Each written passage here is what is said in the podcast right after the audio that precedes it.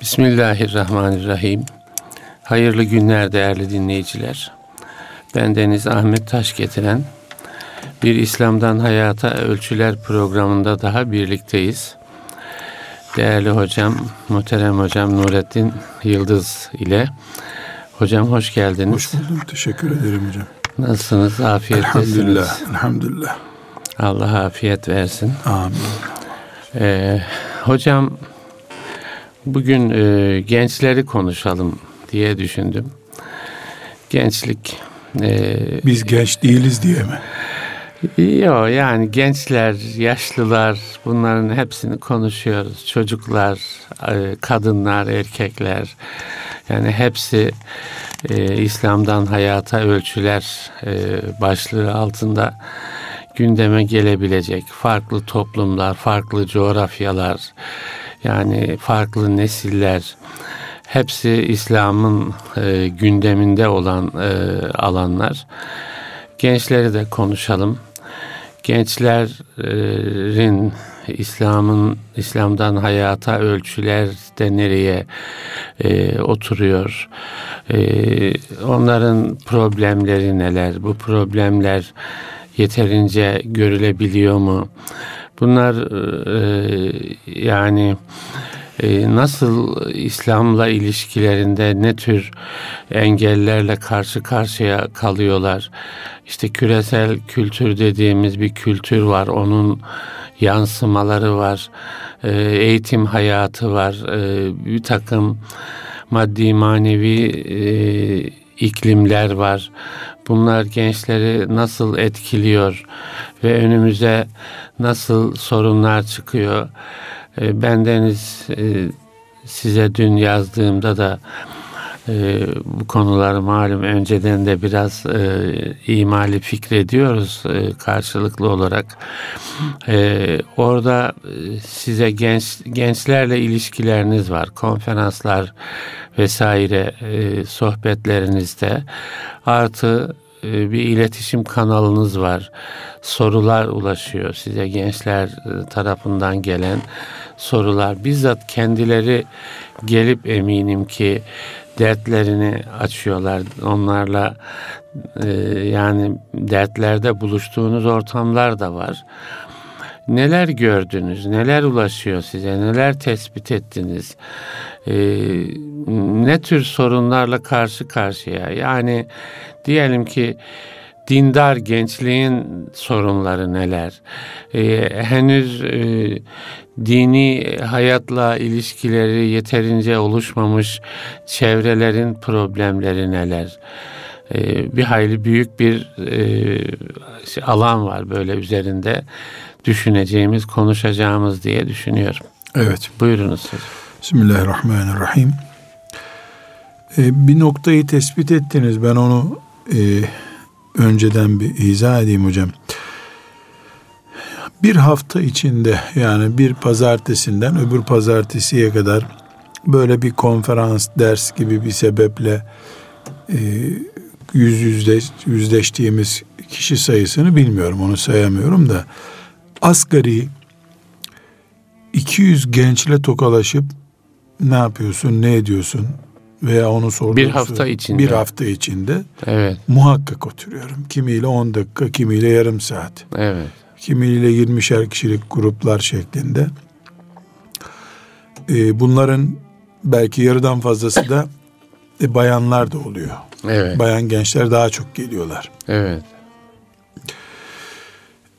Şimdi kendimde bir ehliyet yani bu herhalde artık uzman oldum gibi bir manzara hissetmiyorum şüphesiz.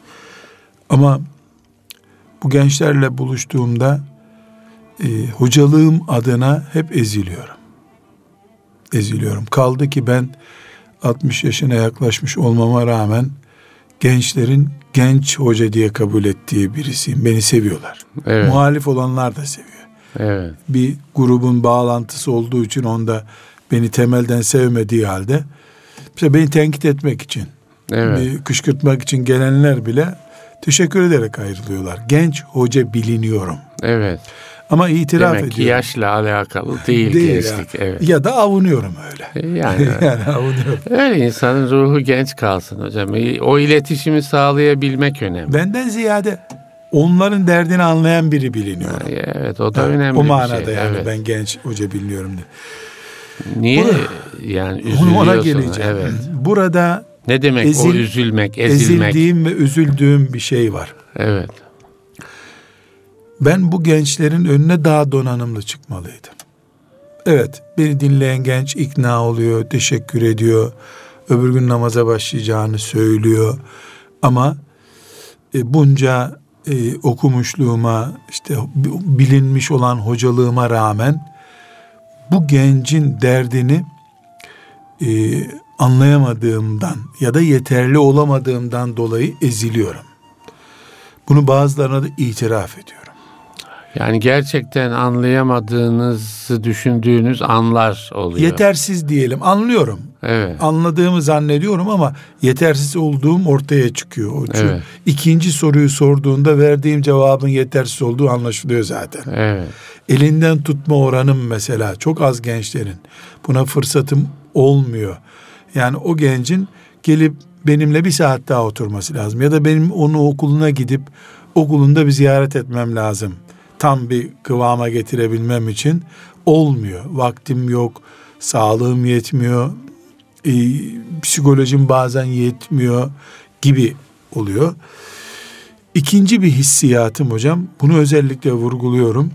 Ee, belki bizi gençlerle ilgilenen kardeşlerimiz de izliyorlar, dinliyorlardır şimdi. Onlar için de söylüyorum. Ortalamada 90 yılından beri benim bu gençlerle ilişkim devam ediyor. Yani 90 bir 27 sene oluyor. Mekke'den döndüğümden beri gençlerle uğraşıyorum ben. Evet. Beş sene önce gençleri dinlediğimde, onlarla konuştuğumda aramızdaki iletişim oranı yüzde seksendi diyelim. Evet. Yüzde seksen onları kavruyordum. Şimdi bunun yüzde altmışlara düştüğünü hissediyorum. Kullandıkları dilde anlamadığım şeyler çıkıyor ortaya. Siz mi? Ben geri kalıyorum. Evet. Şöyle geri kalıyorum. Şimdi Bu yaşla alakalı bir şey mi hocam? yaştan Yoksa- çok konumla alakalı bir Evet. şey. Şimdi gencin üniversitede bir gündemi var. Evet. O gündem benim gündemim değil. Evet. Ee, böyle bir ilerleyiş var onda. Onu teknolojik kavramlar kullanıyor. Ee, çok özür istirham ederek e, yani bir anlaşılsın başka çare yok. Onun için mecbur Evet. söyleyeceğim. Mesela dün çekim yapıyordum. E, bir dakikalık fetvalar diye bir grup Hı hı. çekim var. İstim e, bir insanın istimna yapması ile ilgili Evet. gece e, hamamcı olmak derdik biz değil Evet, mi? evet. Hamamcı olmakla ilgili iki başlık çekeceğim. E, kameraman arkadaşlara dedim ki hamamcı olmak kavramı ne demek dedim. Kameramanlar 30 yaşlarında gençler nasıl hocam filan dedi. Baktım anlaşılmadı. Evet.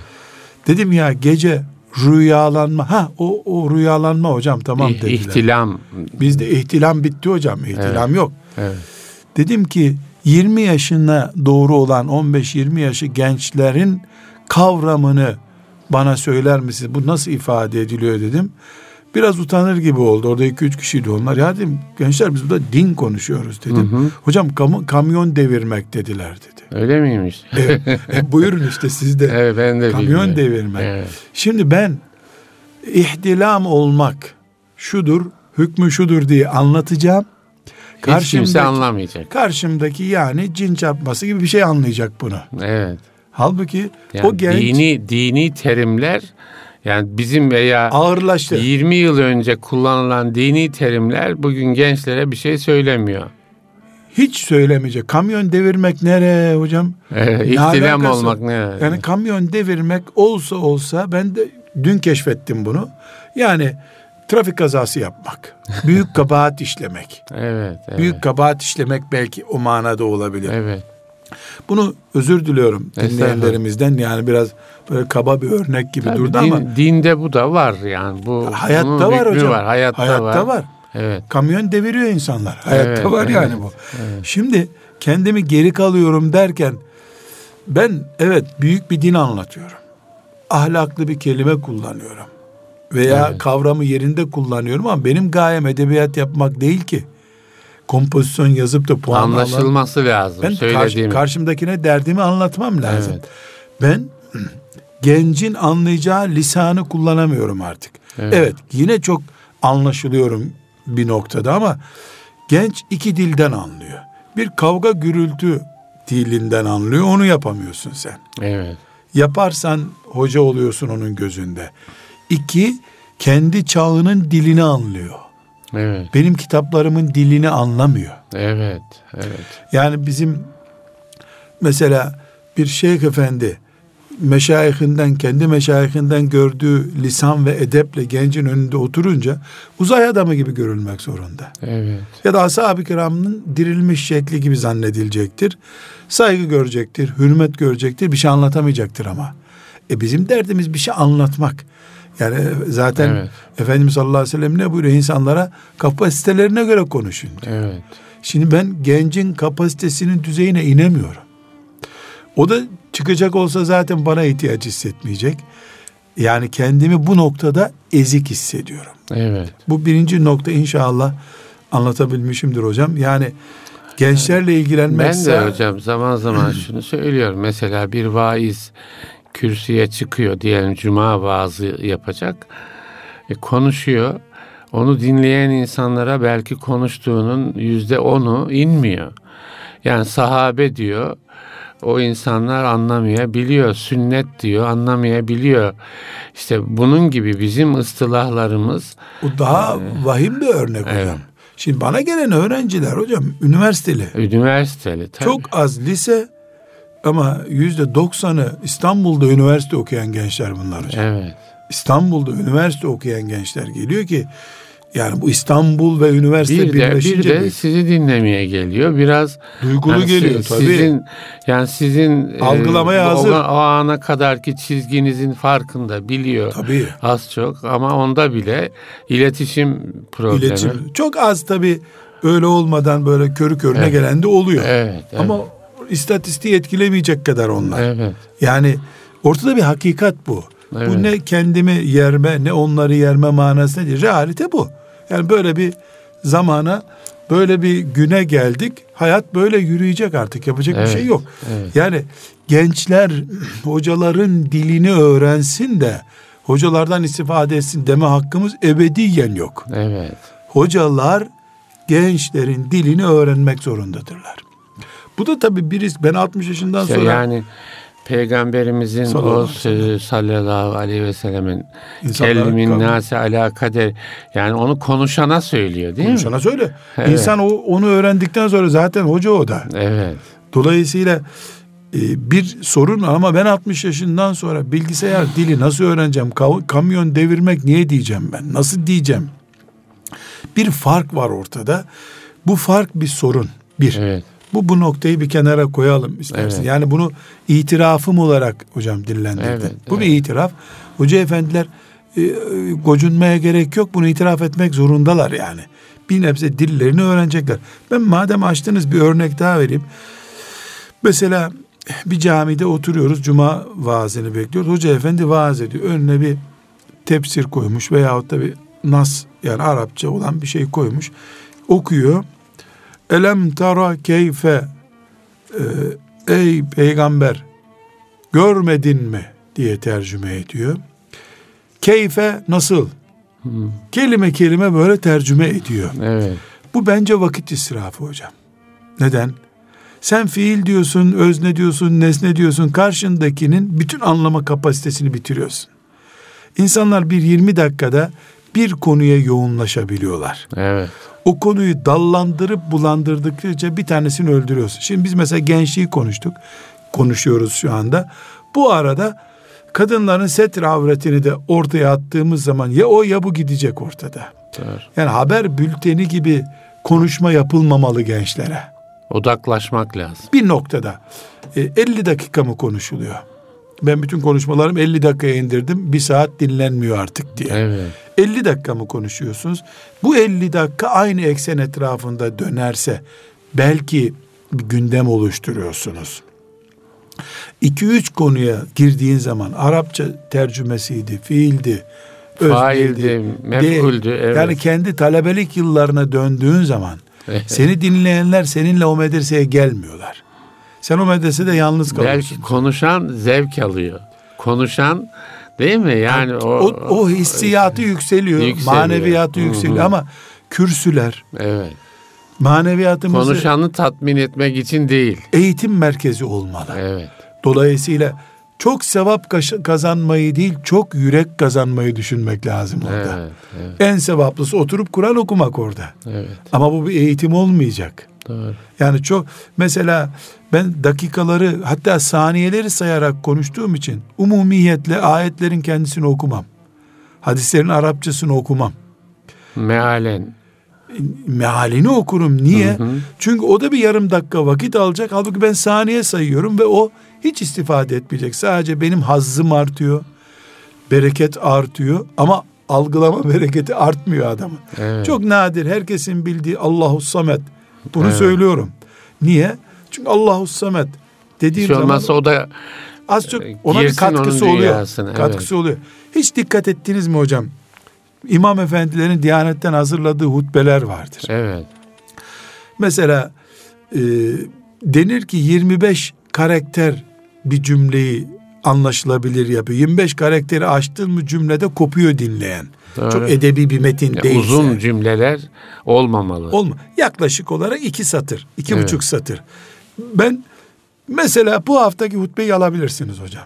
evet. Şimdi bakınız beş satırlık bir ayet okuyacak. Ayeti nasıl takdim ediyor? Değerli müminler Allahu Teala yüceler yücesi kitabımızın en mübarek surelerinden biri olan Bakara suresinde virgül bile koymadan başlıyor. O kendi önündeki metinde siyah puntolu yazıyı okuyor.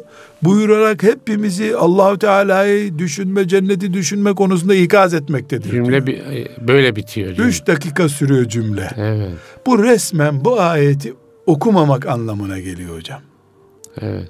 Yani bu Senin insanlara o irtibatı kuramıyor. e, bu yani sefer ilk kelimeyle son kelime arasında kaybolup gidiyor mesajlar. Ciddi bir şekilde kayboluyor. O da kaybolduğuna da razıyım. Uyuyor insanlar bu sefer. Evet. Yani hutbe ezan bitip de hutbeye geçtiği zaman bölüm şöyle bir bağdaş kurup rahat oturalım kestireceğiz bu arada çünkü. Ki hutbeyi şekerleme bölümü olarak cumaya niye tahsis ediyorsun? Dinleyenin dikkate alınmadan hazırlandığı hutbeler bunlar. Evet. Evet. Bu çok önemli hocam.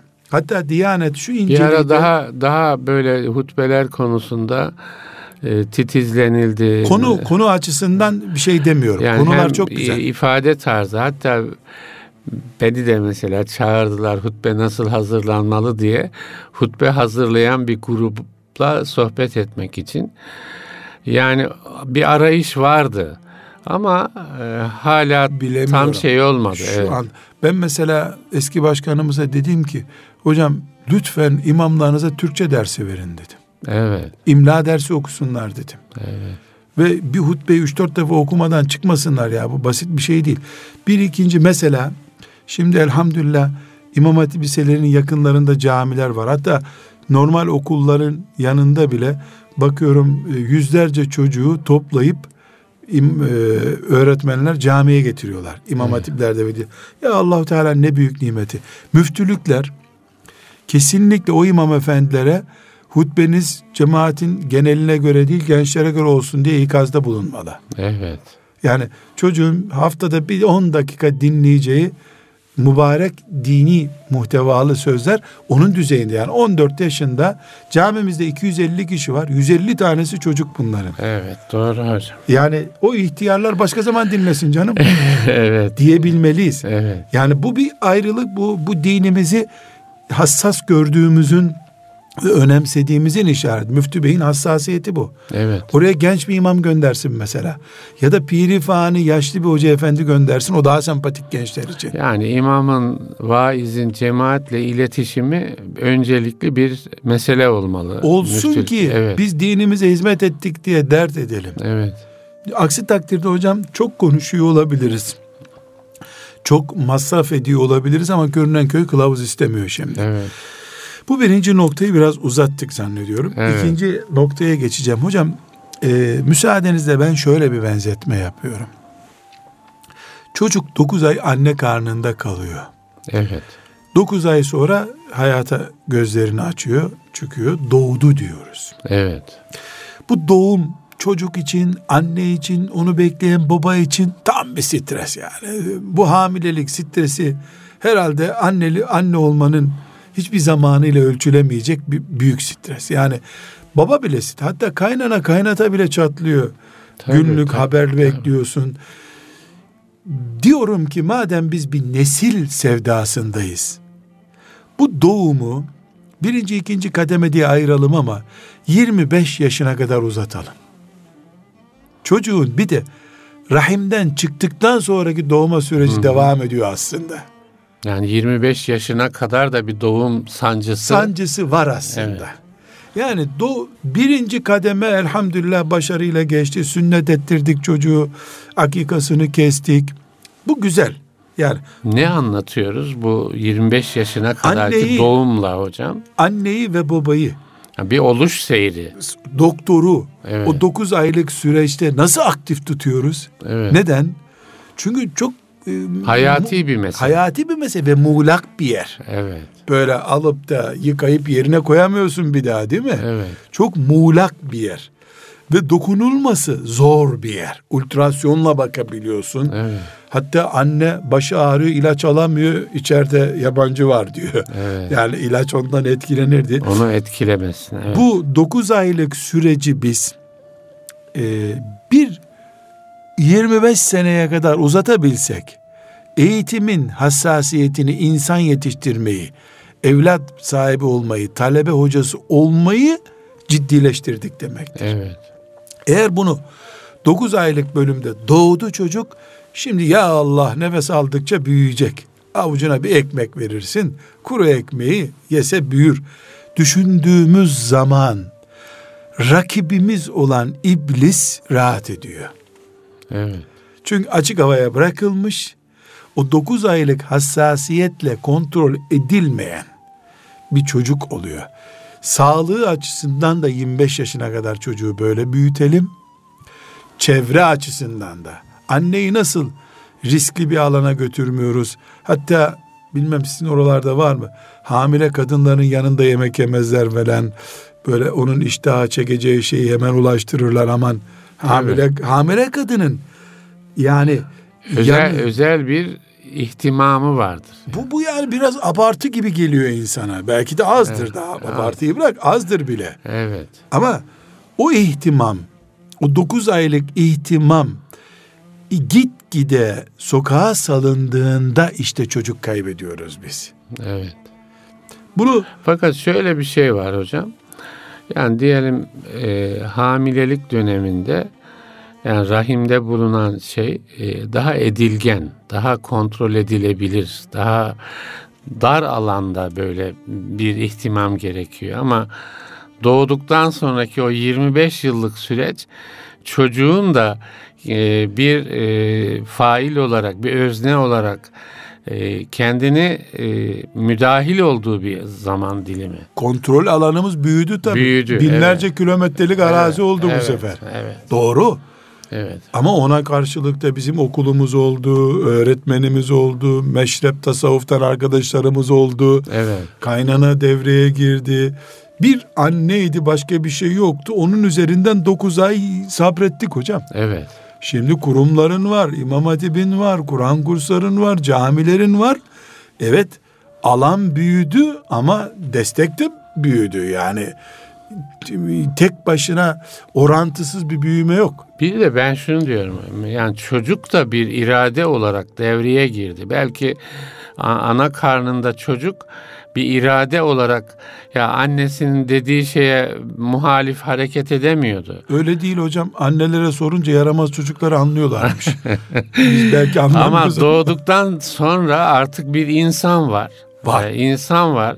Yani anne bir saat sonra bile o insan farklı. Ha, değil mi? Anneye tavır koyan yerine Tabii. babaya tavır koyan ağlıyor, gülüyor. e, okula tavır koyan yani her birinde müsbet veya menfi alan veren değil mi bir çocuk var yani. Tabii ikinci bir güç o. Güç o evet. Güç ama doğumdan bir saatten itibaren biz 25 yıla planlarsak kendimizi o iradeyi hayra yönlendirmiş olacağız. Elbette evet. Onu onu kastediyorum. Evet. Yani meselemiz doğurup salmak değil, doğurup devam etmek olmalı şuur Evet, olarak. Güzel. Doğurup devam etmek olmalı. Ve bu arada biz kavramları yerinde kullanacağız. Mesela süt emzirmek çocuğu sadece karnını doyurmak mıdır? Sadece ağlamasını engellemek midir? Mesela bir anne 3 aylık bir çocuğu emzirdi. Yaklaşık bir çay bardağı süt içti çocuk. En kadar o da o kadar içiyor bir seferde diyelim. Çocuk için annesi ne yaptı sorduğumuzda ilk cevap nedir? Ağlamasını önledi. İki doyurdu. Bu cevap çok arızalı bir cevap hocam. Hayır. O anda o bir bardak memeden çıkan süt 50 yaşındaki bembeyaz sakalları değil midir aslında? Evet. O çocuğun 60 yaşında keseceği kalın tırnakları da o sütten olmadı mı? Evet. O zatın bir gün bir camide Allah'ın izniyle Mescid-i Aksa'da imam olup namaz kıldırdığı günkü eğilen beli değil midir o çocuğun?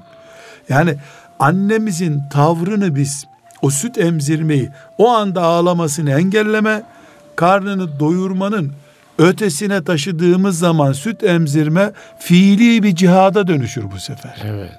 Dolayısıyla anne geldim öğlende çocuk ağlıyordu ben bulaşıktaydım geldim ağlamasını engelledim sütünü emzirdim der bırakarsa kısır düşünceli olmuş olur.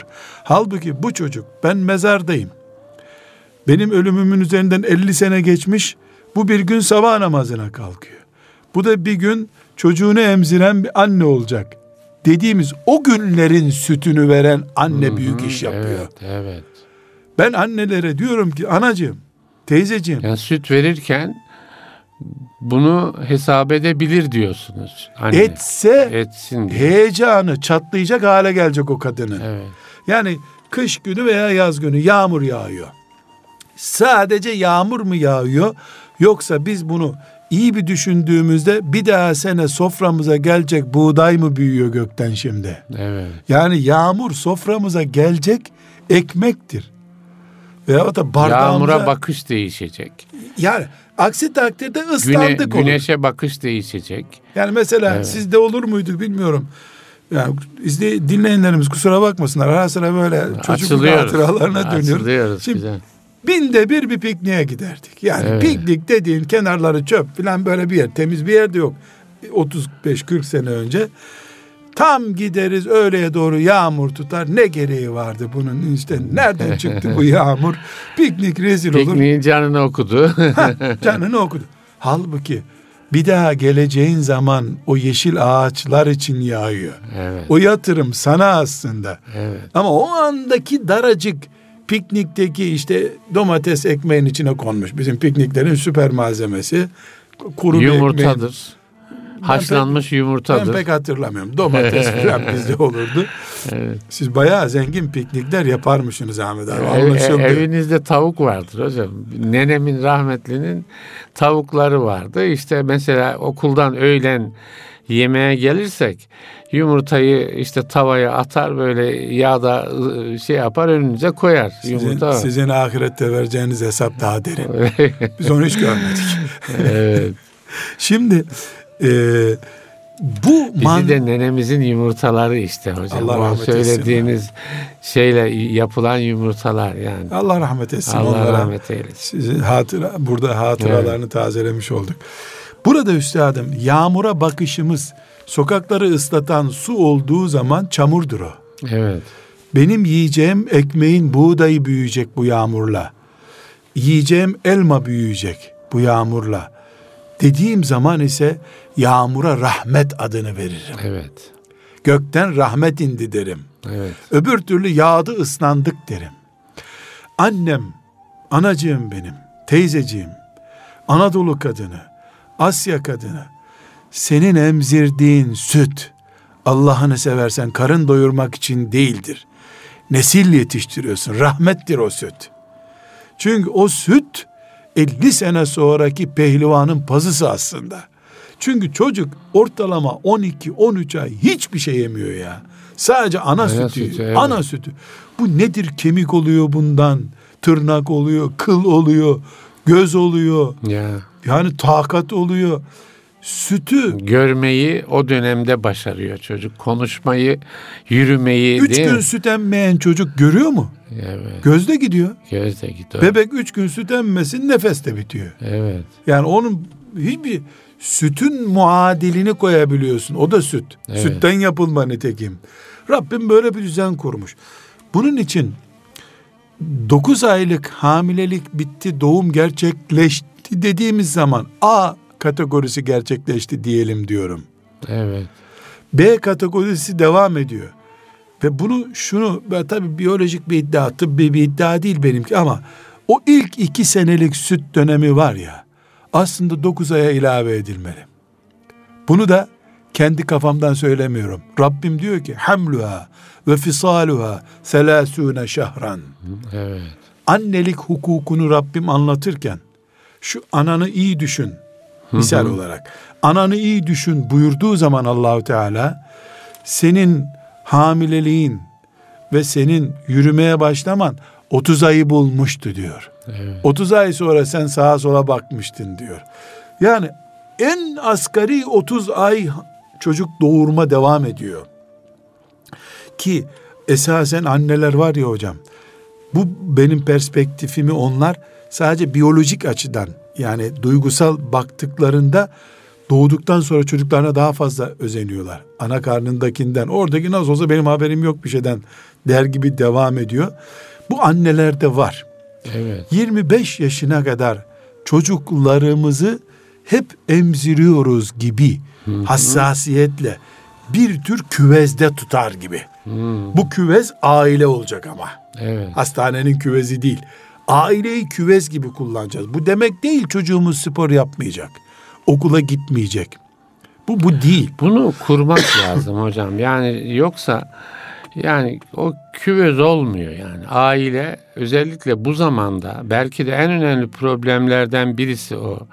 Yani e, çocuk o 25 yıl içerisinde e, dinleyenler de diyebilir ki ya hocam yani hayalden bahsediyorsunuz falan böyle bir şey nasıl mümkün olur 25 yıl değil yani 10 yıl bile belki çocuğu şey yapamıyorsunuz diyebilirler yani orada bir problem var Desinler, yani. evet. desinler. Ben de derim ki bütün dünya devletleri komünizminden, faşizminden, Amerikasından bizim gibi halkı Müslüman olan ülkelere kadar niye aile kutsal diyoruz peki? evet Niye sadece yatak odasının perdeleri kapalı diye mi aileye kutsal deniyor? Niye e, en büyük cihadımız aile cihadıdır diyoruz? Niye Mescid-i Aksa'yı evlerden düzelteceğiz diyoruz?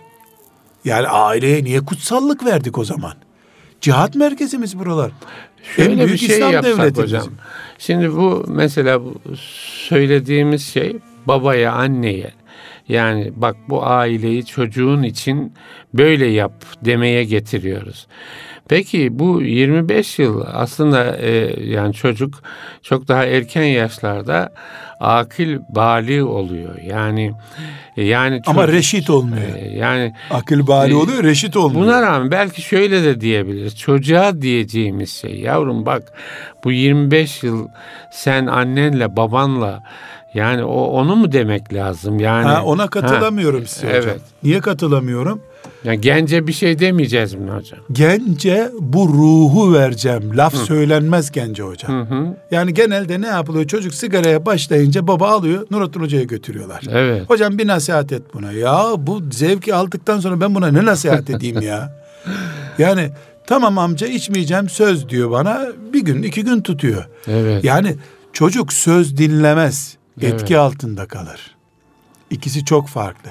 Anne ve babanın o ailenin oluşturduğu atmosferdir çocuğa verilmesini istediğimiz şey. Evet. Bu atmosferi oluşmadan akşam baba gelip çocuğa yarım saat askeri talimatlar vererek çocuğu düzeltemez hocam. Gizli kaza- ka- kaçak işlere teşvik eder tam aksine. Evet. Tam aksini yapmış olur baba. Burada mesela anne ve baba bu ruhu verecekler. Bir aidiyet, aile çocuğu aidiyeti, Evet. ümmet aidiyeti, bu topraklara aidiyet çocuğa aşılıyoruz ve bu o sütünü verdiğimiz günden önce daha anne karnında başlayacak. Anne karnında başlayacak. Çocuğumuzun 25 yıla yayılmış eğitimini biz 25 günlük bir Kur'an kursu eğitiminde veremeyiz. Burada bir örneği defalarca konuştuk tekrar konuşacağım. Hocam şimdi mesela anneler babalar çocuğumuz mümin yetişsin diye ona Kur'an ezberletirler. Evet. Kur'an kursuna gönderirler. Şimdi elhamdülillah İmam Hatip Lisesi'ne gönderiyorlar. Bu kurumlar e, gerekliliği gereksizliği açısını konuşmuyoruz. Farz-ı ayın düzeyinde İmam Hatiplere göndermek çocuğu şu anda. E, onu konuşmuyoruz ama buralar bilgi öğretirler. Bilgi öğretirler. Öğrettikleri bilginin eğitim olup olmadığı daha sonra ortaya çıkar aidiyet vermek çok önemli. Bizim hocam e, ve sizin de zannediyorum İmam Hatip talebesi olduğumuz zamanlarda aldığımız bilgi herhalde bir ezher bilgisi değildi. Tabii. Yani siz hafız oldunuz mu mesela orada? Ben hafız değilim. Baştan sona Arapça kitap okuyacak, Arapça da öğrenemediniz İmam Hatip'te. Ama bir İmam Hatip'te Müslümanlık aidiyeti, kime ait olduğunuz şuurunu aldınız. Bugünkü Ahmet Taş getireni oluşturdu o. Tabii. Doğru. Bilginizle bugüne gelmediğinizi yüzde yüz iddia edebilirim hocam. Doğrudur. Yani siz bir tefsir yazabilir misiniz? Hayır.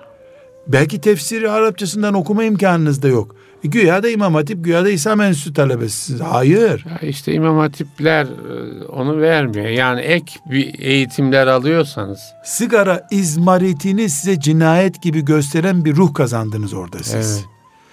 Haram bir kız e, erkek bağlantısını düşman gören bir ruh aldınız orada. Bu eğitim hocam. Evet. O günkü İmam Hatipler bunu verdiği için bugün Türkiye'de Müslüman bir iktidardan söz ediyoruz. Ama bugün üniversiteye girmekten başka bir ideal vermeyen bir İmam Hatip sadece bilgi yığılması yapıyor. Buna biz o, o günkü dilde şuurluluk diyorduk. Tabii. Dolayısıyla anne ve baba bu örneğimden yola çıkıyorum şimdi. Hiçbir şey öğretmese, hiçbir şey öğretmese 100 sene önceki anne babalar gibi İstiklal Harbi yılları yaşamış insanlar. Bizim dedelerimiz, nenelerimiz, sizin dedeniz, neneniz medrese mezunu muydu hocam?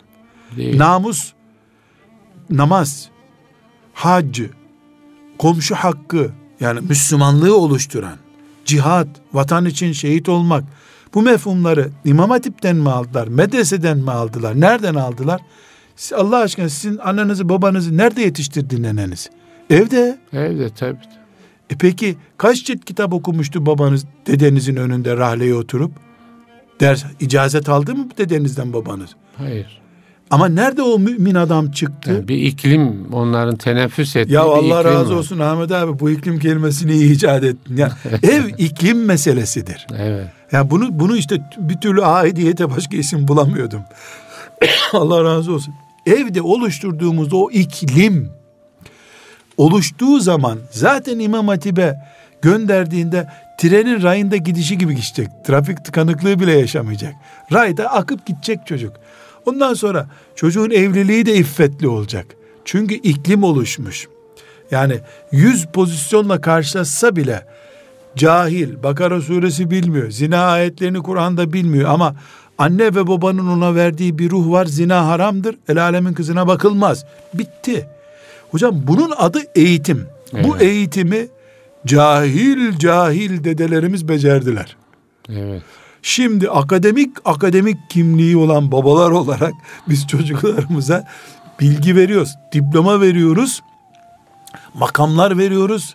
Hatta e, yani servetler feda ediyoruz ama eğitimden hepimiz şikayetçiyiz değil mi? Evet. Kabahat Milli Eğitim Bakanlığı'nın, kabahat devletin, hatta daha büyük oranda Siyonizm müdahale ediyor diye kendimizi avutuyoruz. Ama Allah sizden razı olsun bu kelimeyi aldım. Telif hakkı istemiyorsunuz değil mi hocam? Evde Evet. iman iklimi oluşturacağız. Evet. Anne babanın yapabileceği bir şeydir bu. Doğru. Bunu diyorum ki işte bu iklimi hamile kaldığımız günden 25 yaşına kadar taşıyabiliriz. Evet. Evet 19 yaşına geldiğinde çocuğumuz herhalde 9 aylık günkü kadar o iklimin etkisinde kalmayacak. Ebediyen o iklimi unutamayacak ama. Yan çizmeler olacak, tek tük sapmaları olacak, ara sıra ceviz kıracak, fındık kıracak, pot kıracak ama unutamayacak İşte bunu. ninesinin seccadesini unutmuyor mesela. Ya çok seküler ortamlarda yetişmiş olmasına rağmen yani ninesinin duasını unutmuyor. Yani o dua ve belki 70 yaşına kadar içinde böyle bir iklim olarak saklı duruyor hocam. Devam ediyor. Bu iklimin etkisi işte sizin Evet. telifiniz bu iklim. Evet. Bu iklimin etkisi. Bu iklimi de anne ve babadan başkası oluşturamaz. Evet. Bu öğretmenin işi değil hocam. Adı üstünde öğretmen bu. Öğreten adam demek. Öğretir. Matematik de öğretir, tecvid de öğretir. Biyoloji de öğretir, fıkıh da öğretir. Öğretmeyi öğretir. Ama o ruhu süt emer gibi anneden emdiği zaman, emdiği zaman çocuk tıpkı süt emiyor gibi emdiği zaman bu genç ümmetin gencidir. Velev ki 40 tane yanlış yapmış olsun. Bu genç ümmetin gencidir. Bunu yapmamız mümkündür. Ben iddia ediyorum. Önümüzdeki haftada bu iddiamı ispat için Nas suresini en iyi tefsir yapabilen analardır diye bir iddiam var. Hmm. İnşallah önümüzdeki hafta böyle bir ders yapacağım. Nas suresini çocuklar annelerinden öğrenmelidirler. Evet. Falak suresini bu ilk son üç sureyi Na İhlas suresinde kattığımızda anne öğrettiği zaman çocuk Bedir'i bekleyen bir mücahittir. Üç yaşından İlginç. itibaren İnşallah haftaya Ya, bunu haftaya yapalım. evet, haftaya hiç kimse bu programı kaçırmasın diye. İnşallah. İnşallah. Yani anne Nas suresi tefsiri yapmalıdır. Evet. Çünkü Allahu Teala ile kul arasındaki o narin duyguları ey melikim olan Rabbim ey insanları yaratan Rabbim sana sığınıyorum sözünü ana kadar tatlı söyleyemez hiç kimse hocam. Evet. Dev müfessir en büyük müfessir Fahru Razi bilinir. Seyyid Kutup Mücahit müfessir bilinir. Mesela yani çok müfessirlerimiz var. Hiçbiri ana değil müfessir onlar. O çocuğun kulağına baldan süzülmüş akıtılan sözler ana işi. Sana sığınıyorum Rabbimi Evet. kucağına aldığı çocuğu sararken o yavrum derken ki neza, nera, nezaketle ve letafetle, narinlikle anne çocuğuna yavrum Rabbim sana sığınıyorum sen beni koru. O sesi hocam taklit bile edemez bir erkek. Taklit bile. Siz ve ben taklit edemeyiz bunu. Tamam bir hoca efendi ayetleri okurken ağlayabilir, hüngür hüngür ağlayabilir, karşısındakini de ağlayatabilir, hatta bayılabilir insanlar.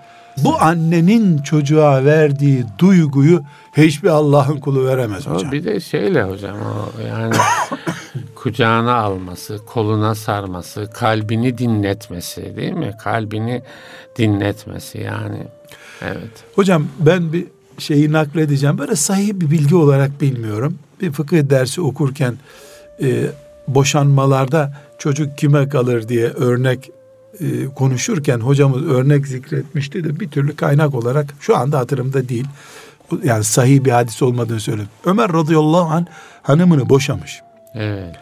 Ebu Bekir'in halife olduğu zaman radıyallahu anhum cemiyen kadın da sana işte nasıl bağırdıysa bağırıp gitmiş Ömer'in evinden. O da nereye gidiyorsun? Ee, çocuğu getir bari diye çocuğu elinden almak istemiş. Çocuğumuz sevecek artık ne Hmm. yapacaksa. Ee, kadın da bakmış bu Ömer'le uğraşılmaz. Ebu Bekir'in evine kaçmış. Hmm. Ebu Bekir radıyallahu anh oturun bakayım dedi değilse artık yani orada değiliz. Ömer gelmiş. Ya bu çocuğu götürüyor. Kendi boşandı bunu götürüyor Hmm. der gibi. Ya bırak çocuğu götürsün zaten dinimizin hükmü bu. İyi de bu çocuğu doyuramayacak şimdi ben doyurayım gibi Evet. Ömer yani bir daha kucağıma alayım diyoruz yani. Yani siz, Arabi. hikayeyi biz anlatıyoruz burada. ben anlatıyorum. Evet.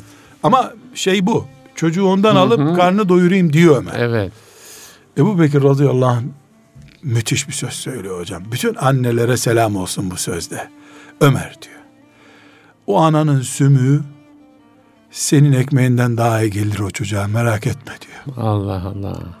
Allah. Bu müthiş bir şey hocam. Evet, Yani evet. ben bunu şimdi analar boşanınca çocuğu alsın falan o konuyu konuşmuyorum şimdi. Evet, evet. Ebu Bekir ki narin. Yani narinliğin zirvesinde bir adam. Allah ondan razı olsun. Adamlığın da zirvesinde zaten. Şu ifade çok müthiş hocam. Onun Ya. o ananın sümüğü senin ekmeğinden daha iyi gelir o çocuğa diyor. Böyle mi değil mi hayatta? Siz işte nenenizi, budur hocam, çocuklarınızı böyle büyütmediniz mi? Tabii budur. Diyorum ki ben analarıma şimdi. Evet. Anacığım, Nas suresini de senden öğrensin bu çocuk ya. Fatiha suresini de sen öğreti. Analardan dersler alsın çocuklarımız. Bunun için de müfessir olman gerekmiyor. Okuma yazma bilmeyen kadınımız var mı şimdi yeni çocuk doğurmuş? Yoktur. Yani yaşlı 80'lik nenelerde belki var. Şu anda yeni anne olmuş bir kadından yani okuma yazma bilmiyor diye bir şey yok. Bilir Arapça kes- bilmiyor. Tabii. Ha. Arapça bilmiyor Ya bir, olabilir. bir mealden oku bunu. Evet. 10 kelime bir haftaya böl. Bir haftada bunu yavrum gel sana bir, bir öğreteyim. Hem Arapçasını öğret. evet. Sonra da sen mezardayken 40 sene sonra o çocuk bir gün gözyaşı ile Kabe'de tavaf ederken Allah'ım bu Nas suresini anamdan öğrenmiştim desin. Ya. Sen de Kabe'nin etrafında dön. Evet.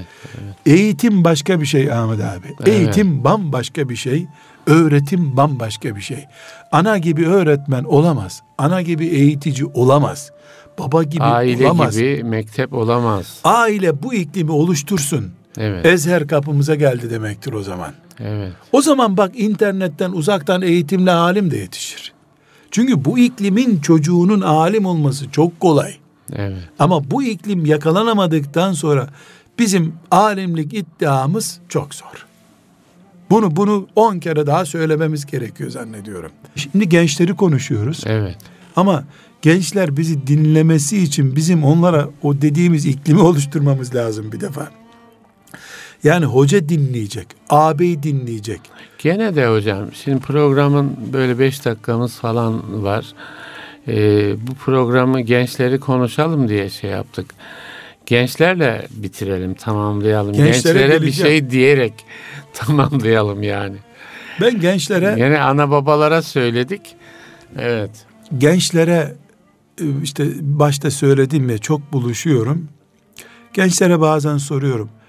E, nankör, diyorsunuz? nankör kimdir diyorum. Evet. Cevaplar veriyorlar işte şöyle Evet. yapandır, böyle yapandır. Bayanlar çok güzel cevaplar veriyorlar. Evet. Kızlar çok güzel cevaplar veriyorlar. Peki e, gençlik en büyük nimet ise Evet. buna nankörlük nankörlük değil midir diyorum.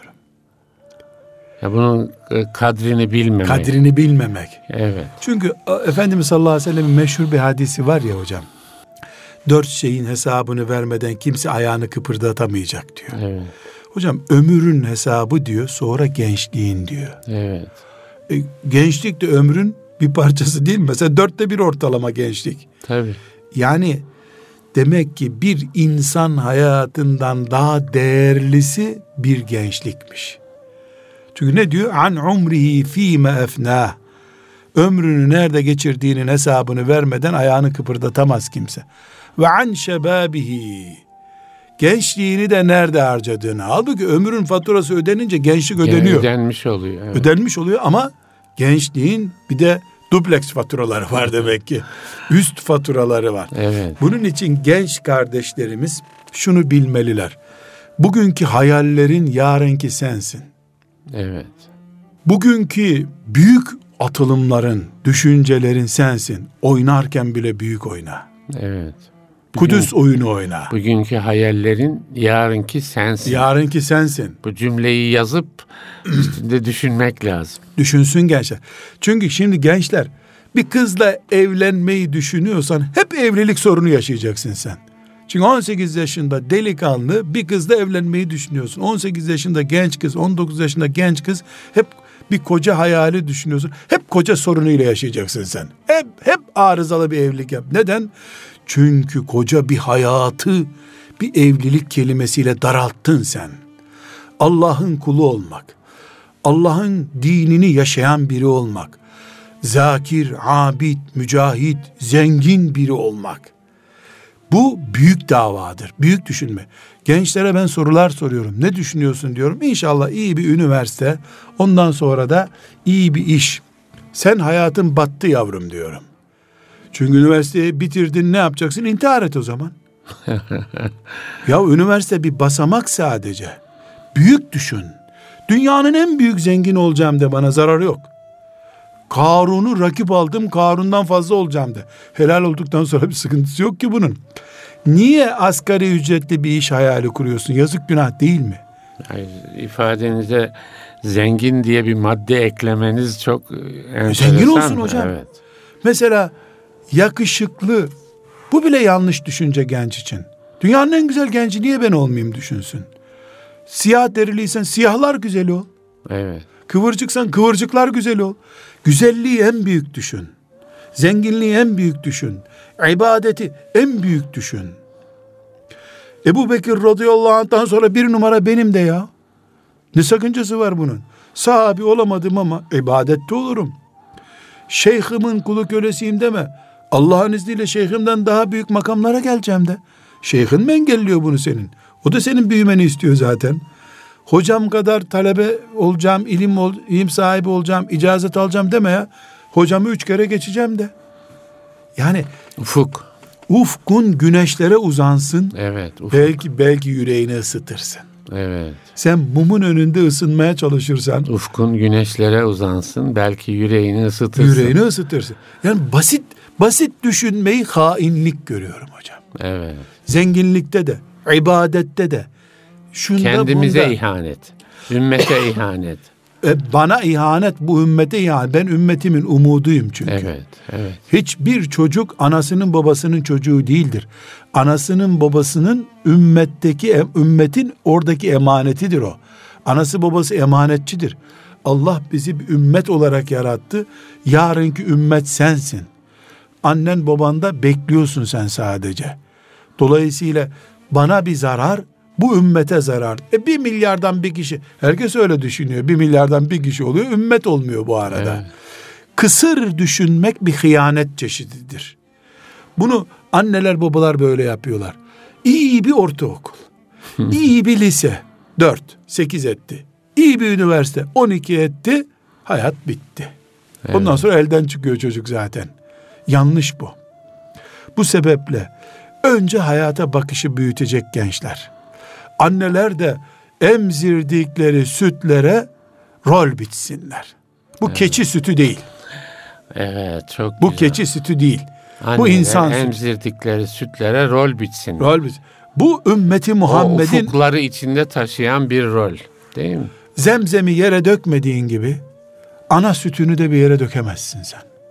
Evet. Sen onu çocuğun ağzına dökeceksin ve her sütünü emzirirken içindeki annenin ya Rabbi Kudüs'te Fatih olacak evlat sütüdür bu diye niyet et ya o niyetle emsin bunu çocuk.